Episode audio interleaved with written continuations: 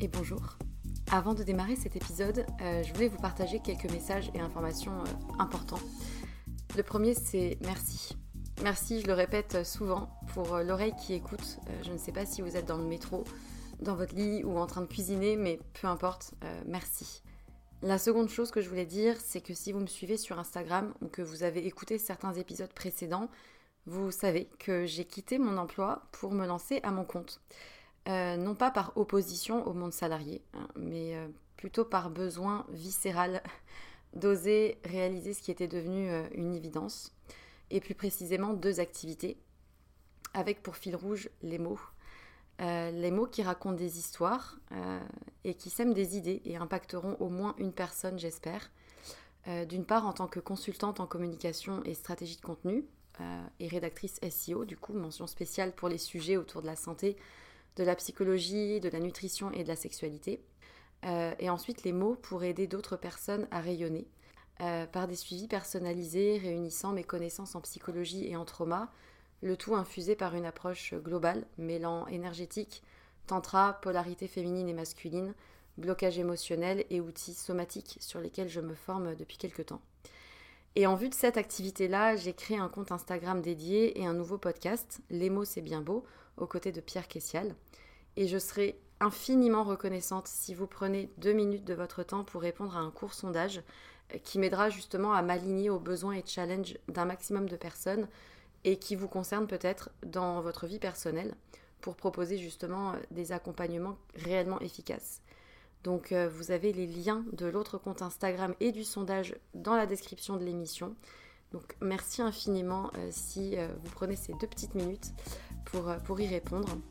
Et pour terminer ce message, j'aimerais juste euh, vous dire une phrase qui, euh, qui réunit un peu tout, toute l'idée et tout ce qui m'anime. Euh, raconter une histoire, c'est surtout raconter celle de quelqu'un qui a besoin de l'entendre et qui sera galvanisé par l'énergie perçue à travers ces mots-là.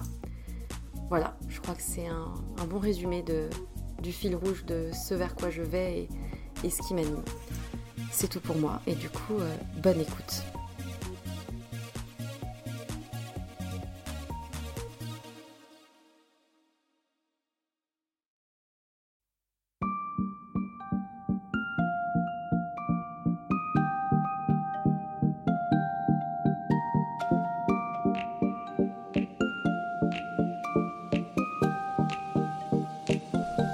Bonjour et bienvenue dans un nouvel épisode de Sois sage et parle fort, le podcast pour oser, se changer, ne plus se conformer, se cultiver, rire je l'espère, parfois pleurer aussi peut-être, débattre de sujets et anecdotes variées.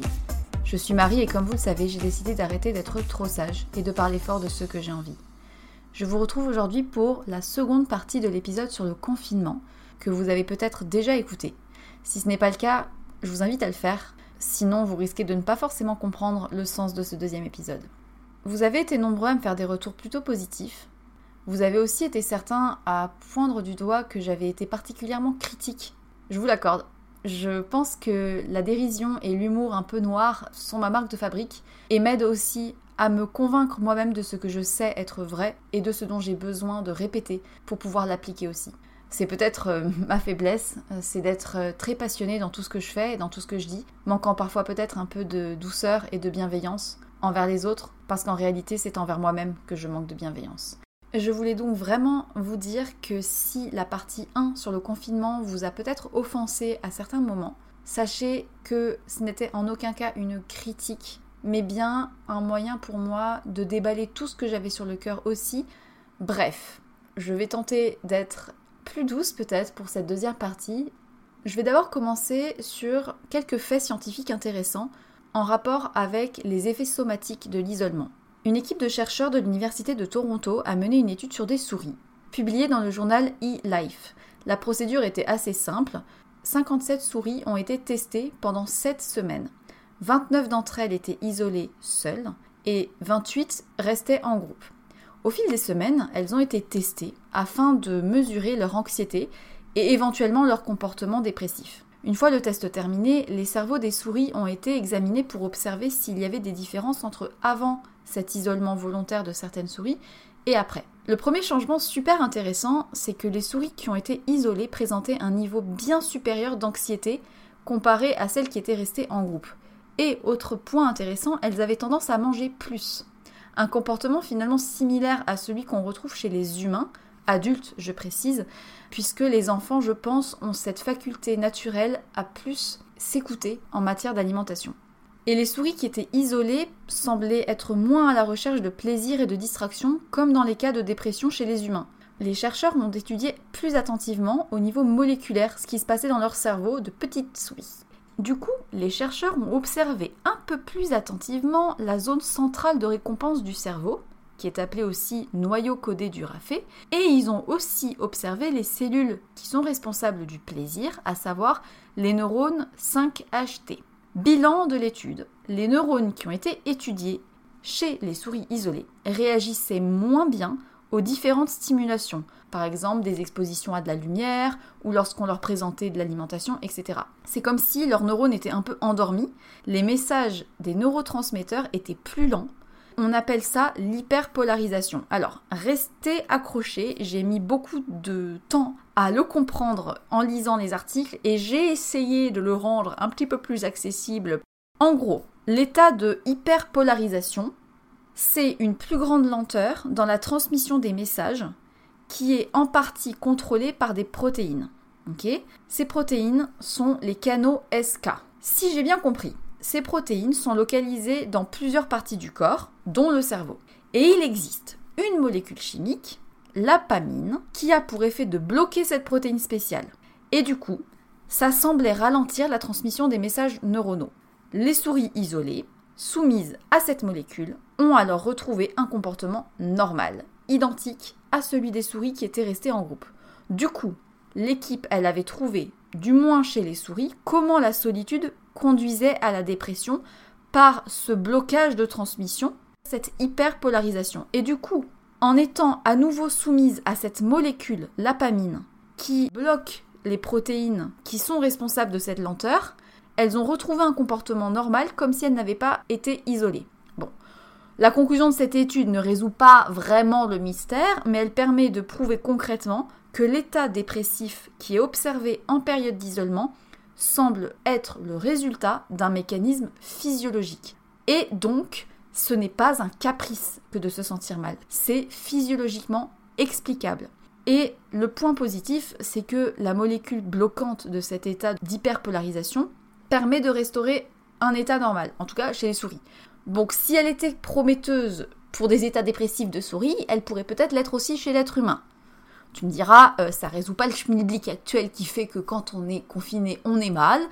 Oui, mais euh, c'est quand même intéressant de le savoir. Si vous souhaitez avoir les sources de cet article original, contactez-moi, je vous les transmettrai directement cette étude, elle semble quand même donner raison à Blaise Pascal, que j'avais déjà cité dans la première partie de mon épisode, où dans sa 192e pensée sur la misère de l'homme, il disait que tout le malheur des hommes vient de ne pas savoir se tenir au repos dans une chambre.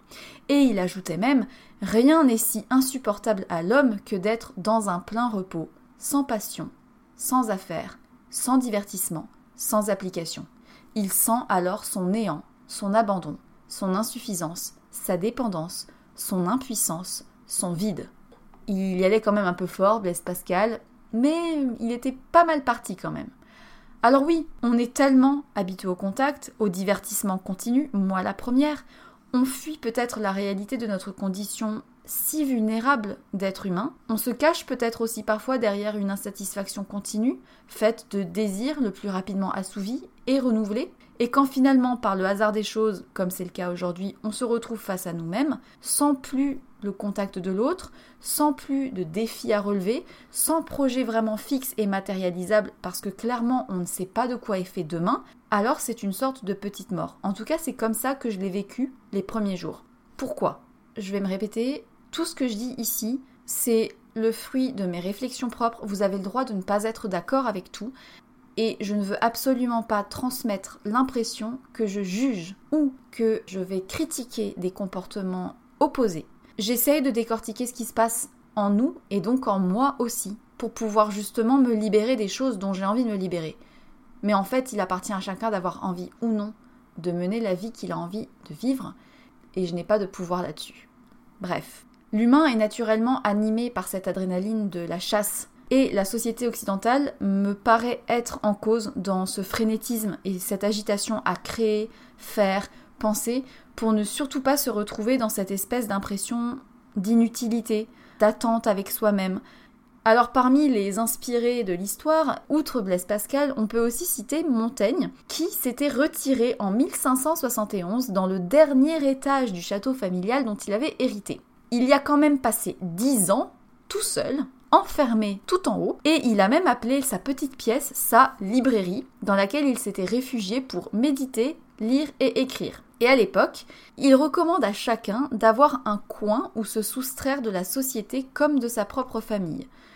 Alors c'est difficile, certes, et peut-être que vous penserez qu'il n'avait pas toute sa tête, mais euh, pourtant cet enfermement volontaire ne peut avoir un intérêt que s'il s'accompagne d'un travail sur soi. Il disait La solitude que j'aime, ce n'est principalement que ramener à moi mes affections et mes pensées.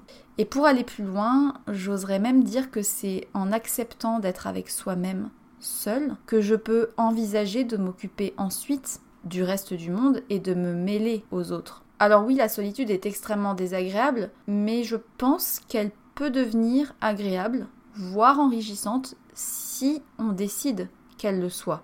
Mais c'est pas évident. Et à prendre avec des pincettes ce que je dis parce que, preuve en est, ce n'est pas positif pour tout le monde. L'écrivain et dramaturge Stéphane Zweig, qui s'est inspiré de Montaigne et s'est dit qu'il allait faire pareil, s'est exilé à Petropolis en plein milieu de la Seconde Guerre mondiale, histoire de prendre un peu du recul et d'éviter de finir mitraillé, bref peut-être. Par contre pour le coup ça ne lui a clairement pas réussi puisqu'il a fini par se suicider en 1942. Je ne vous souhaite évidemment pas de procéder à la même issue, hein, sinon on serait tous mal barrés. Tout ça pour dire que solitude, oui, non, peut-être, je ne sais pas. La seule chose, c'est qu'aujourd'hui, je n'ai pas trop le choix que de me couper des autres au maximum, du moins physiquement, si je veux éviter de risquer de contaminer d'autres personnes ou d'être moi-même contaminée.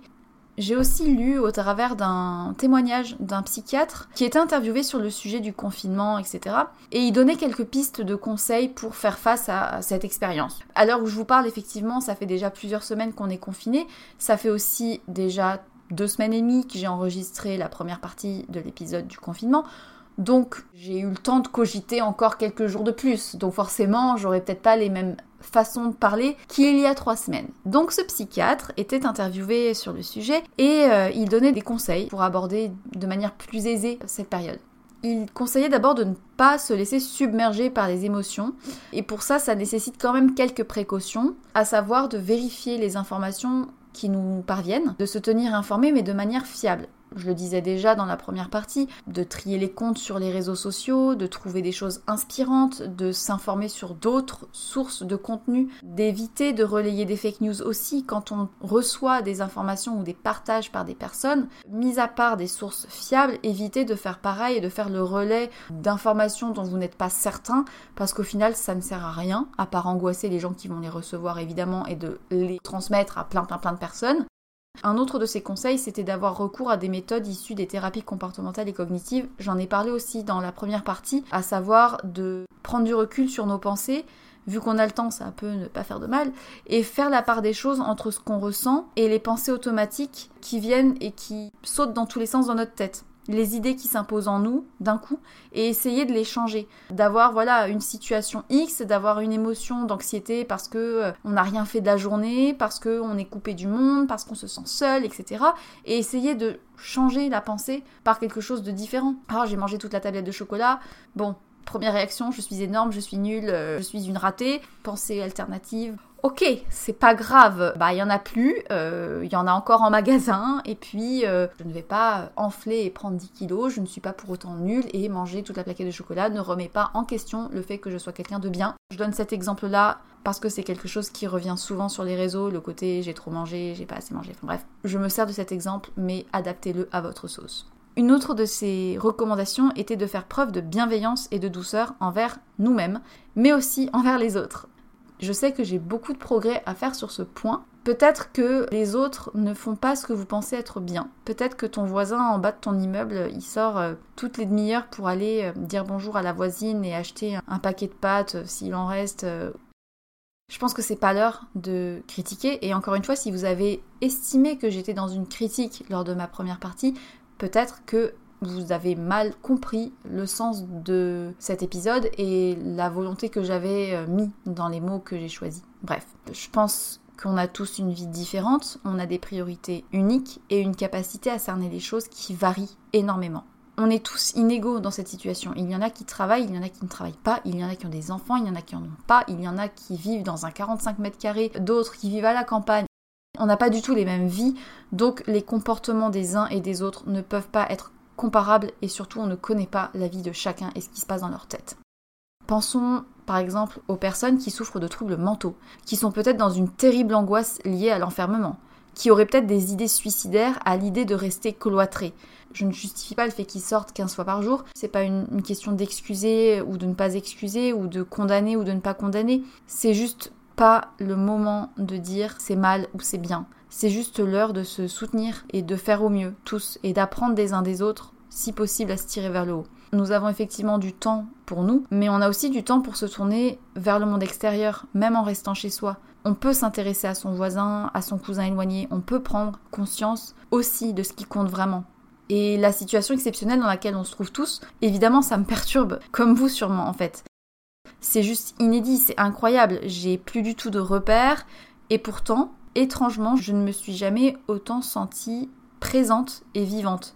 Et je pense vraiment qu'on peut transformer cette sensation de perte de repères en quelque chose de positif. Je pense qu'il s'agit de construire quelque chose à partir de ce qu'on vit tous, en fait. Et c'est là que j'en viens au conseil suivant dont le psychiatre parlait, c'était de privilégier le positif, chaque jour un peu. C'est des détails. Je dis pas qu'il faut euh, sauter de joie euh, dès qu'on voit un rayon de soleil, mais ça commence par des détails dès le matin parce que de toute manière, j'arrive plus à me projeter plus loin que dans une semaine. Déjà, demain, c'est déjà compliqué d'y voir clair. Du coup, autant que je reste concentrée sur ce qui se passe tout de suite, parce que sinon, j'ai pas de réponse en fait. Je n'ai pas les éléments pour savoir ce qui se passera dans une semaine. Et je ne peux pas non plus savoir si dans une semaine, quelqu'un va me dire ben en fait euh, voilà euh, je vais à l'hôpital parce que j'ai le coronavirus. Je ne peux pas le savoir. Et ça, moi personnellement, ça m'inquiétait au début, mais pas maintenant parce que j'ai décidé de ne même pas m'intéresser à ce qui se passe demain. Dans la continuité de ce conseil sur le privilégié et le positif, je dirais que si on peut se tourner vers les autres et aider les autres à notre manière, sous quelque forme que ce soit, ça fait du bien. Alors oui, soutenons-nous, soutenons le corps médical, pas pour les ériger en héros, je ne pense pas que c'est ce qu'ils attendent, mais pour leur être reconnaissant d'avoir choisi comme vocation de soigner les autres. L'entraide et le soutien actuellement, je pense, doivent devenir une priorité. Restons solidaires avec ceux qui nous entourent en proposant notre aide si possible et si on a la capacité à le faire. Pour les personnes qui sont parents, je ne suis pas du tout la plus experte, mais je suppose qu'il vaut mieux essayer de trouver les mots justes et les mots clairs et honnêtes. Les enfants sont des éponges et ils ont le droit d'avoir la vérité. Ils ont aussi la force d'être très créatifs et plein, plein, plein de joie, à condition qu'on leur laisse exprimer aussi leurs doutes et leurs inquiétudes. En tout cas, c'est ce en quoi je crois. Puis enfin, évidemment, le même conseil que ce que tout le monde répète, garder une routine quotidienne. Oui, bon, ok, d'accord, ça on l'a entendu 15 fois, je vais pas le répéter. Garder euh, des petits repères dans sa journée, ça aide quand même à maintenir une certaine euh, santé mentale. Enfin, personnellement, c'est mon cas, garder des horaires normales de réveil et de coucher, manger à heure euh, comme d'habitude, intégrer des petits objectifs simples, non pas pour cocher une liste de productivité, mais juste pour savoir que j'ai ces choses-là que j'ai envie de faire et je les ai faites, et puis voilà, et puis si je les ai pas faites, c'est pas grave, je les ferai demain. Alors oui, j'ai clairement de la chance. Je ne suis pas confinée dans une chambre de bonne au huitième étage sous les toits. J'ai une situation sociale qui me permet de continuer de payer mon loyer et mes courses. Je suis en bonne santé, mes proches vont bien, j'ai un travail. Et clairement, penser aux autres dans des situations bien plus graves que la mienne me fait énormément relativiser. Il y a toujours plus mal placé que soi. Alors il y a toujours mieux aussi. Personnellement, ça m'aide à relativiser. Et puis bien sûr, garder le lien avec l'extérieur. J'appelle mes parents, j'appelle mes amis, je me connecte via Instagram, je vous parle, je fais des podcasts, j'échange par message avec vous et c'est tout bête mais même si c'est du contact virtuel, si on n'avait pas ces réseaux sociaux, bah on serait quand même euh, un peu embêté. Et euh, si vous êtes quelqu'un qui soigne, que vous êtes infirmier, médecin, aide-soignante, etc., je ne suis pas non plus la mieux placée, mais j'ai pu recueillir quelques témoignages d'entre vous, notamment d'une personne. Elle est psychomotricienne dans une structure d'accueil pour les personnes qui souffrent de troubles psychiques. Et les cadres de sa structure ont volontairement choisi de la placer, elle, comme d'autres de son équipe, en confinement et de ne plus venir travailler afin d'être certain qu'ils auraient du personnel non contaminé entre guillemets de réserve s'il advenait que le personnel en place était touché par le Covid-19. Et du coup, elle m'a envoyé un mail en m'expliquant qu'elle se sentait très frustrée d'être mise de côté qu'elle avait vraiment un sentiment d'impuissance très violent, alors même qu'elle a décidé de vouer son quotidien à aider les autres. Mais elle m'a aussi expliqué que oui, elle se sentait fière de savoir qu'elle se préservait pour la santé de ses patients et finalement elle retrouvait du temps, même seule, pour prendre soin d'elle. Je vais vous parler de l'interview qui a été menée auprès de Sylvain Tesson, le célèbre écrivain que vous connaissez peut-être.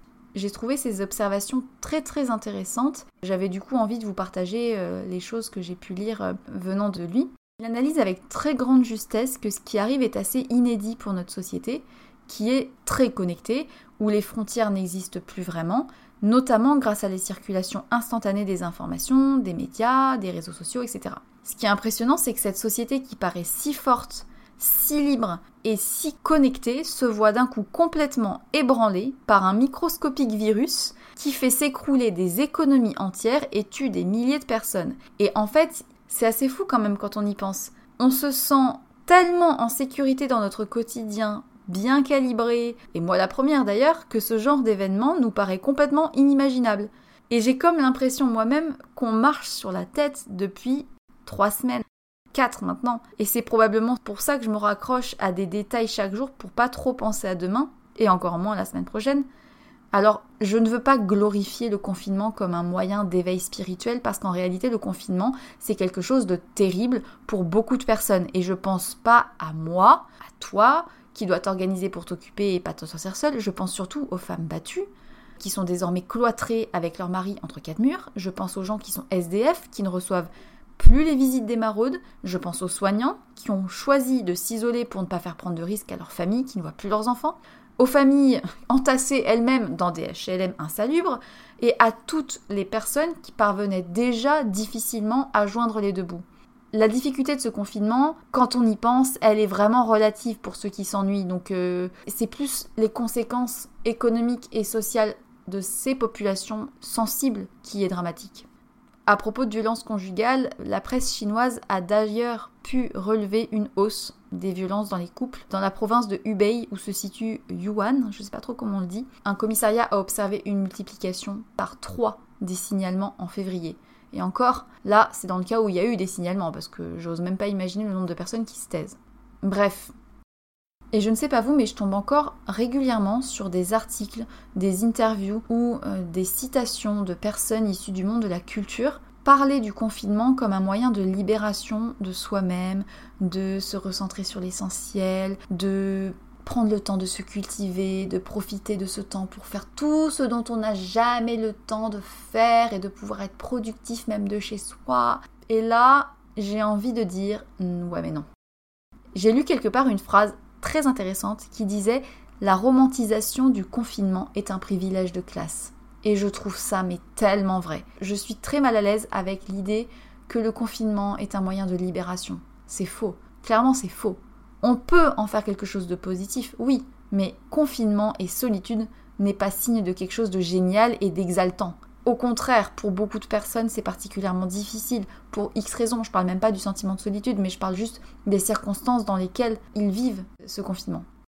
Alors oui, peut-être que de ce confinement, il sortira du positif, à condition en tout cas qu'on en fasse quelque chose pour en apprendre plus. Et euh, Sylvain Tesson, encore une fois, disait, en parlant du virus, s'il épargne l'intégrité de notre organisme, il révélera la solidité de notre âme. Et j'aime aussi du coup à penser, j'espère en tout cas, que cette période va nous amener à peut-être plus de solidarité. Euh, c'est en tout cas aussi ce que pensent euh, d'autres philosophes qui estiment que la France est au devant d'une grande épreuve au cours de laquelle l'individualisme ne sera plus une option possible. Et on va devoir tous se rappeler qu'on est un peuple avant d'être des petits individus, chacun chez nous. Allez, pour la route de la dernière citation, Albert Camus disait La peste fut notre affaire à tous.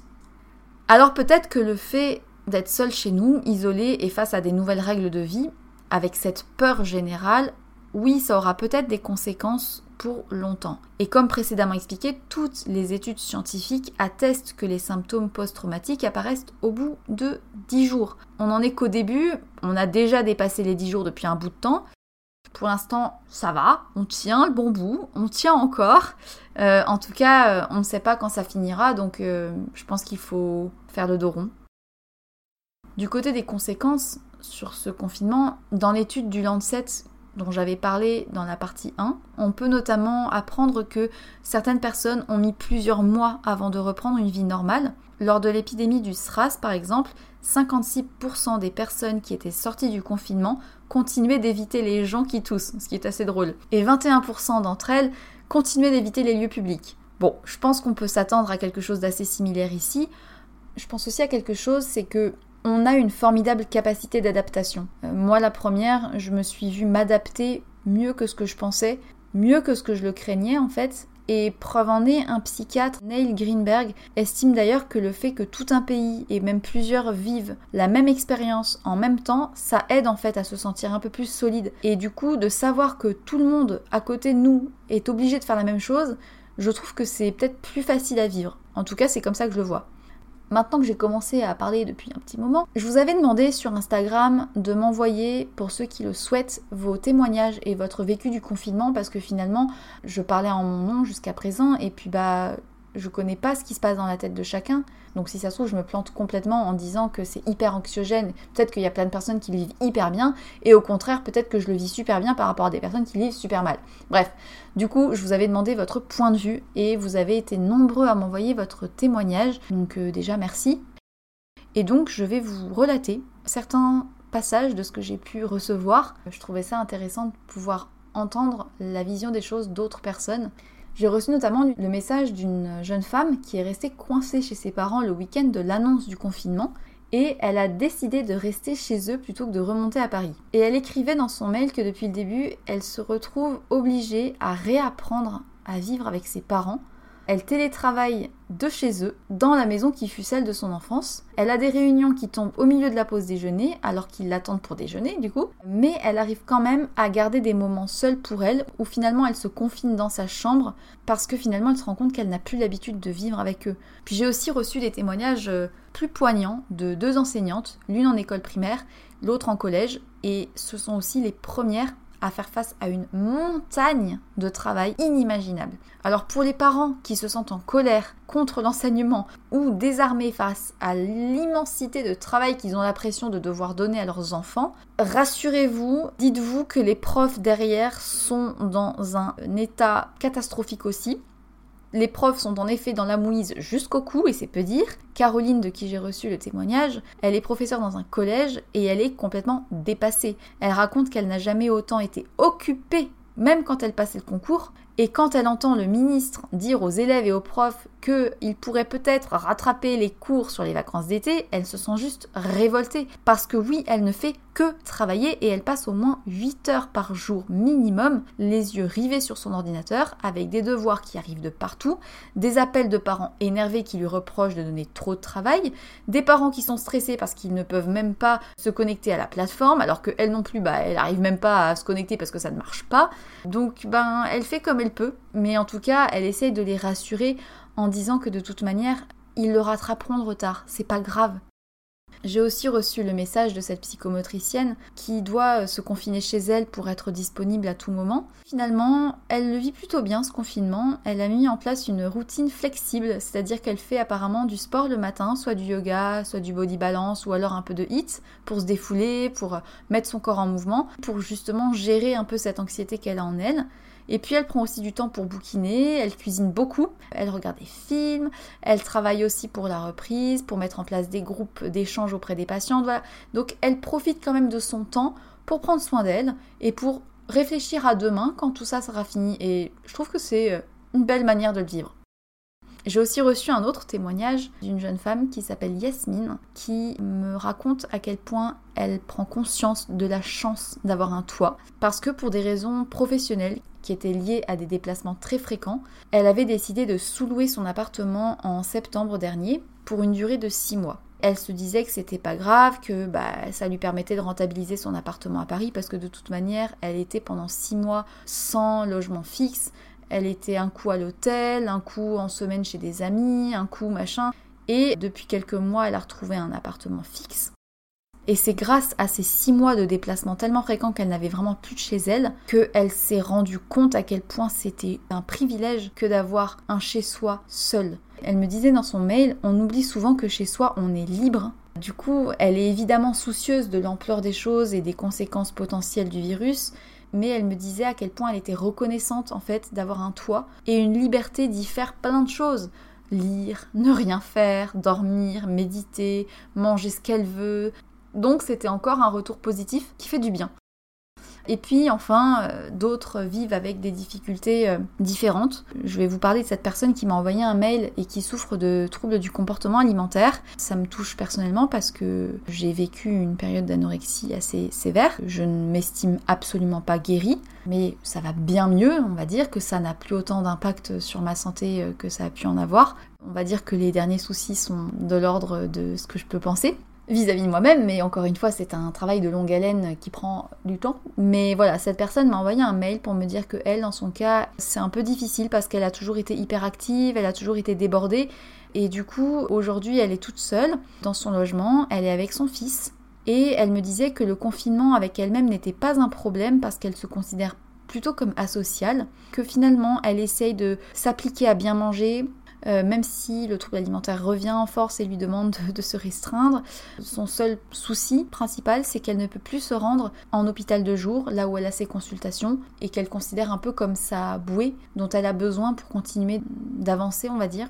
Elle m'a envoyé ce message en me disant qu'elle se levait chaque jour à la même heure, qu'elle lisait des livres avec son, son petit garçon, qu'ils pouvaient rester en pyjama toute la journée s'ils avaient envie, et elle me disait aussi qu'effectivement les réseaux sociaux, elle évitait un peu parce qu'Instagram était assez euh, culpabilisant pour elle. Preuve en est que ça touche aussi des personnes, ce genre de messages. C'était les petits témoignages que j'ai reçus, en tout cas quelques-uns que je voulais vous partager. Ça fait toujours du bien de savoir un peu ce qui se passe ailleurs. En continuant mes petites recherches, j'ai appris que dans un confinement, on vivait tous cinq étapes psychologiques. Je me suis sentie moins bête après parce que je les trouvais très très vraies ces étapes, ou en tout cas ces phases psychologiques par lesquelles on est censé tous passer en période de confinement. Et c'était une psychologue qui euh, les décrivait. Loin de moi de dire que c'est un passage obligatoire pour tout le monde, mais en tout cas je trouvais que c'était assez euh, vrai, euh, en tout cas pour ma part. Alors elle expliquait que la première phase, quand on apprend le confinement, c'est un espèce de choc, de tristesse, de colère, avec un état de surprise totale. Parce qu'on apprend qu'on va être confiné et on comprend pas, on est énervé, on est triste, on est. Enfin bref. Ça c'est la première phase. Vient ensuite la deuxième phase où on passe à une espèce d'acceptation progressive, euh, une prise de conscience que ok d'accord, donc du coup on est enfermé, il faut rester chez soi, d'accord. Puis elle disait qu'il y avait une troisième étape de transformation, d'expérimentation et de tentative de se relever sous quelque forme que ce soit. Alors pour certains, ça va être euh, de se lancer à cœur perdu dans un projet, pour d'autres, ça va être euh, de se mettre à bouquiner, pour d'autres, ça va être de se mettre à méditer, pour d'autres, ça va être euh, bah, rien de spécial, mais juste ça va. Et puis ensuite vient la quatrième phase d'engagement, de décision d'aller de l'avant et de changer. Alors évidemment, c'est pas pour tout le monde, hein, mais c'est une des phases possibles qui fait qu'on se met à, vouloir faire quelque chose de positif et puis une dernière phase, finale, l'assimilation, l'acceptation pour une transformation durable. Tout ça pour dire que oui, euh, ces phases-là, on peut les, appliquer et les voir un petit peu. En tout cas, les, trois premières, je les trouve assez faciles à, cerner. Par contre, ce qu'il faut souligner, c'est qu'il est tout à fait possible de rester bloqué dans l'une d'entre elles. Et c'est ça qui est plus gênant, c'est quand certaines personnes restent bloquées dans l'étape du choc, restent bloquées dans l'étape du déni, ou dans l'étape de la prise de conscience, mais dans le fait de ne pas vouloir euh, en faire quelque chose de positif et de remuer le négatif. Donc voilà, ça reste pas forcément évident pour tout le monde, encore une fois, de passer à ces étapes suivantes et d'en faire quelque chose de positif. Elle donnait aussi comme conseil de se poser des questions euh, importantes.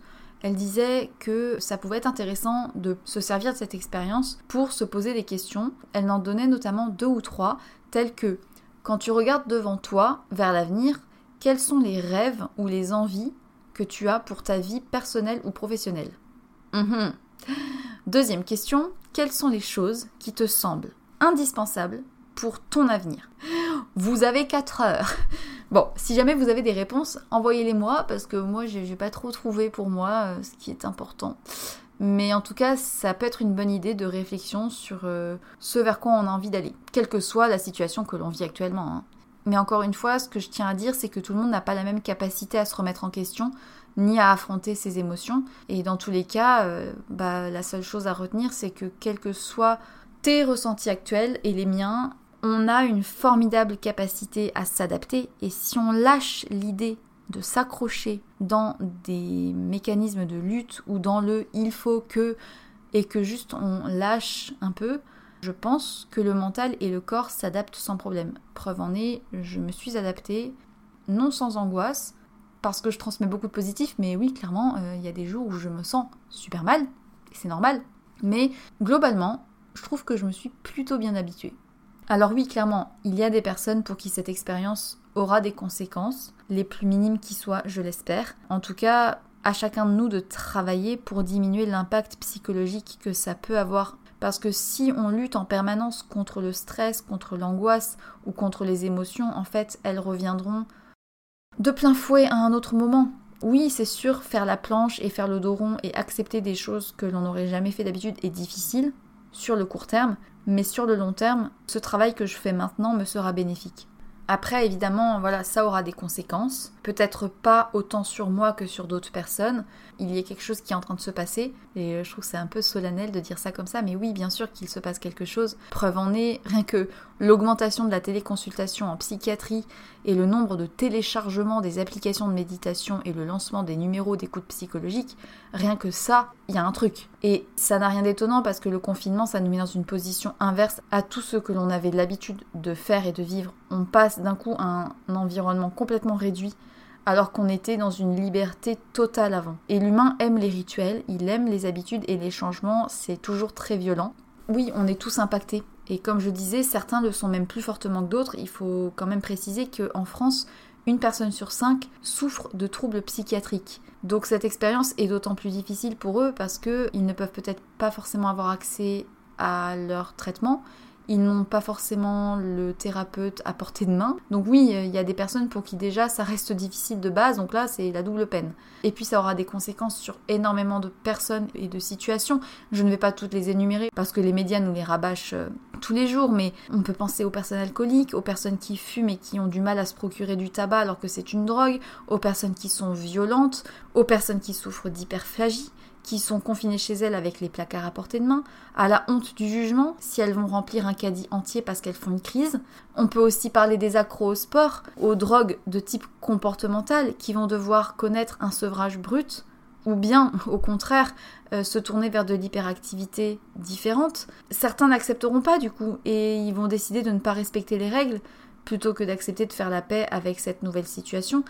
Mais là encore une fois on ne peut pas juger et je pense que Chacun voit midi à sa porte. Alors bon, que faire? On est entre deux options. Je suis face à deux options. Me retrouver face à moi-même et en faire quelque chose, ou bien ne pas accepter et éviter la confrontation émotionnelle. J'ai le choix entre m'agiter dans tous les sens, aller marcher. J'ai ce choix-là si j'ai envie. Bien sûr, toi aussi. Tu peux très bien te perdre dans l'hyperactivité mentale, lire des magazines, lire toujours plus d'articles. Tu as l'entière liberté de focaliser sur des choses comme ça. On peut, c'est un choix. Mais en fait, j'ai pas envie de cette vie-là et je n'ai pas envie de me sentir lâche face à cette situation. Je ne dis pas que ceux qui font le choix d'éviter leurs émotions sont lâches, mais personnellement, je le vis comme tel. Et je pense que les vertus à long terme du confrontement aux émotions peut être bénéfique pour tous, en tout cas pour moi. Quelles seraient les vertus à se confronter aux émotions? Bah, Je dirais déjà qu'il est important de se rappeler que c'est très perturbant de réaliser le vide qu'il y a chez ceux qui ont construit leur vie sur le paraître et non sur l'être, qui ne vivent qu'à travers l'action, qu'à travers ce qu'ils donnent à voir, qu'à travers le regard des autres. Et vivre seul est déjà complexe pour tout le monde, mais alors pour des personnes qui ont fondé toute leur vie et leur euh, certitude sur ça, c'est très très très violent. La solitude met mal à l'aise beaucoup de gens Et la plupart d'entre nous souhaitons vivre avec du bruit, avec du mouvement. C'est humain, je pense. Donc ce n'est pas anormal de ressentir ça. Nous n'y sommes pas non plus habitués. C'est pour ça qu'il faut arriver à se déshabituer et transformer nos peurs et nos anciennes routines en nouvelles habitudes. Puis ensuite, il y a aussi cette notion de liberté sur laquelle j'avais envie de, réfléchir. Être confiné n'empêche pas d'être libre. Encore une fois, on peut très bien voir le confinement comme une restriction de liberté, mais on peut aussi le voir comme quelque chose de complètement inverse. En fait, la liberté, elle repose surtout sur le fait que l'on est autonome et que l'on obéit à ses envies et à ses besoins, et non pas à des obligations faites par notre mental. Alors il est très très chouette d'imaginer que notre société va sortir plus forte de cette épreuve. Personnellement, j'en doute. Car au final, ce confinement nous a été imposé et il n'a pas été choisi librement. Il va surtout briser beaucoup de choses et beaucoup de personnes. Il va briser des couples, il va mettre des personnes au chômage, il va mettre des personnes dans des situations encore plus précaires que celles dans lesquelles elles se trouvaient avant. On est passé d'un extrême à l'autre, une société avec du bruit, de l'hyperactivité, de l'excitation permanente, des interminables allées et venues, de l'exhibitionnisme perpétuel, à quelque chose de complètement inverse. Du silence, du calme, des limitations, de la solitude, des masques sur les visages, du gel hydroalcoolique, des yeux qui ont peur de l'autre, des regards fuyants, des rayons de supermarché vidés, des ruptures de stock, des prix qui montent, des salaires qui baissent, des incertitudes, des divorces, des bagarres, des colères, des jalousies, des disputes, de l'hyperactivité, des pleurs, des craquages, de la culpabilité. Peut-être rien de tout ça, mais en tout cas, voilà ce que certaines personnes vont vivre. Peut-être que cette expérience sera positive pour certains, mais pour d'autres, clairement non. Donc oui, c'est normal que cette période soit difficile, c'est normal. Mais j'espère en tout cas qu'il en sortira un petit peu positif. Pour aller vers la fin de cet épisode, enfin, j'aimerais poindre du doigt la déviance que je vois apparaître. Il y a un effet pervers à se rester chez vous, mais soyez productif. C'est une sorte de paradoxe que je commence à voir émerger au fil des jours à travers des articles, à travers des réseaux sociaux, des vidéos, des partages, des témoignages. Le nouveau mot d'ordre, c'est restez chez vous, oui, mais surtout ne faites pas rien. Au contraire, faites plein de petits riens. Faites ça avec vos enfants, faites des activités, faites du sport, de la peinture, lisez, enrichissez-vous, cultivez-vous, regardez des films, cuisinez ça.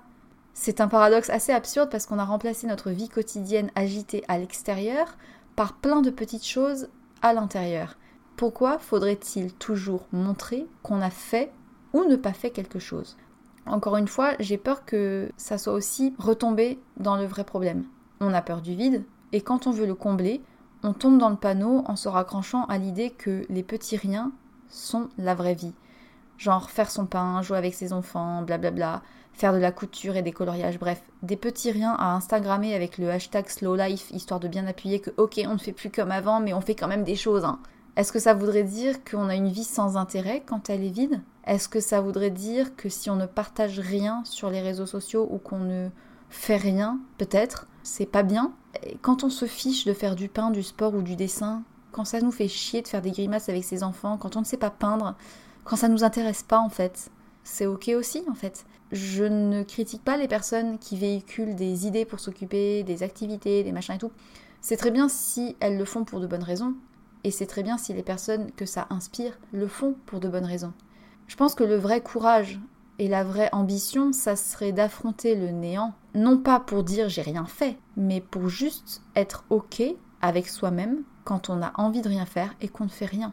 Quand on aime ne rien faire sur son canapé, ou qu'on aime ne rien faire et juste rêvasser, on n'a pas à culpabiliser parce qu'on voit derrière énormément d'articles qui montrent comment s'occuper. Alors oui, clairement, on n'est pas tous dans le même panier, et j'en viens à la dernière, dernière partie de cet épisode promis.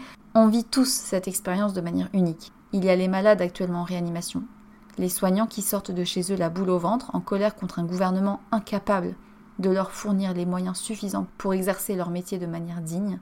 Et puis il y a les personnes âgées qui peut-être ne veulent pas réaliser qu'elles risquent beaucoup en sortant, mais pour qui c'est beaucoup trop difficile de rester seules. Et puis il y a ceux qui sont dans les EHPAD actuellement, isolés, complètement seuls, qui termineront peut-être leurs jours et leurs dernières heures loin de leur famille. Et puis il y a aussi les salariés qui chaque jour partent affronter une cohue de citoyens plus ou moins civilisés et respectueux pour remplir des caddies de pâtes et de PQ des fois que ça devienne une denrée en or.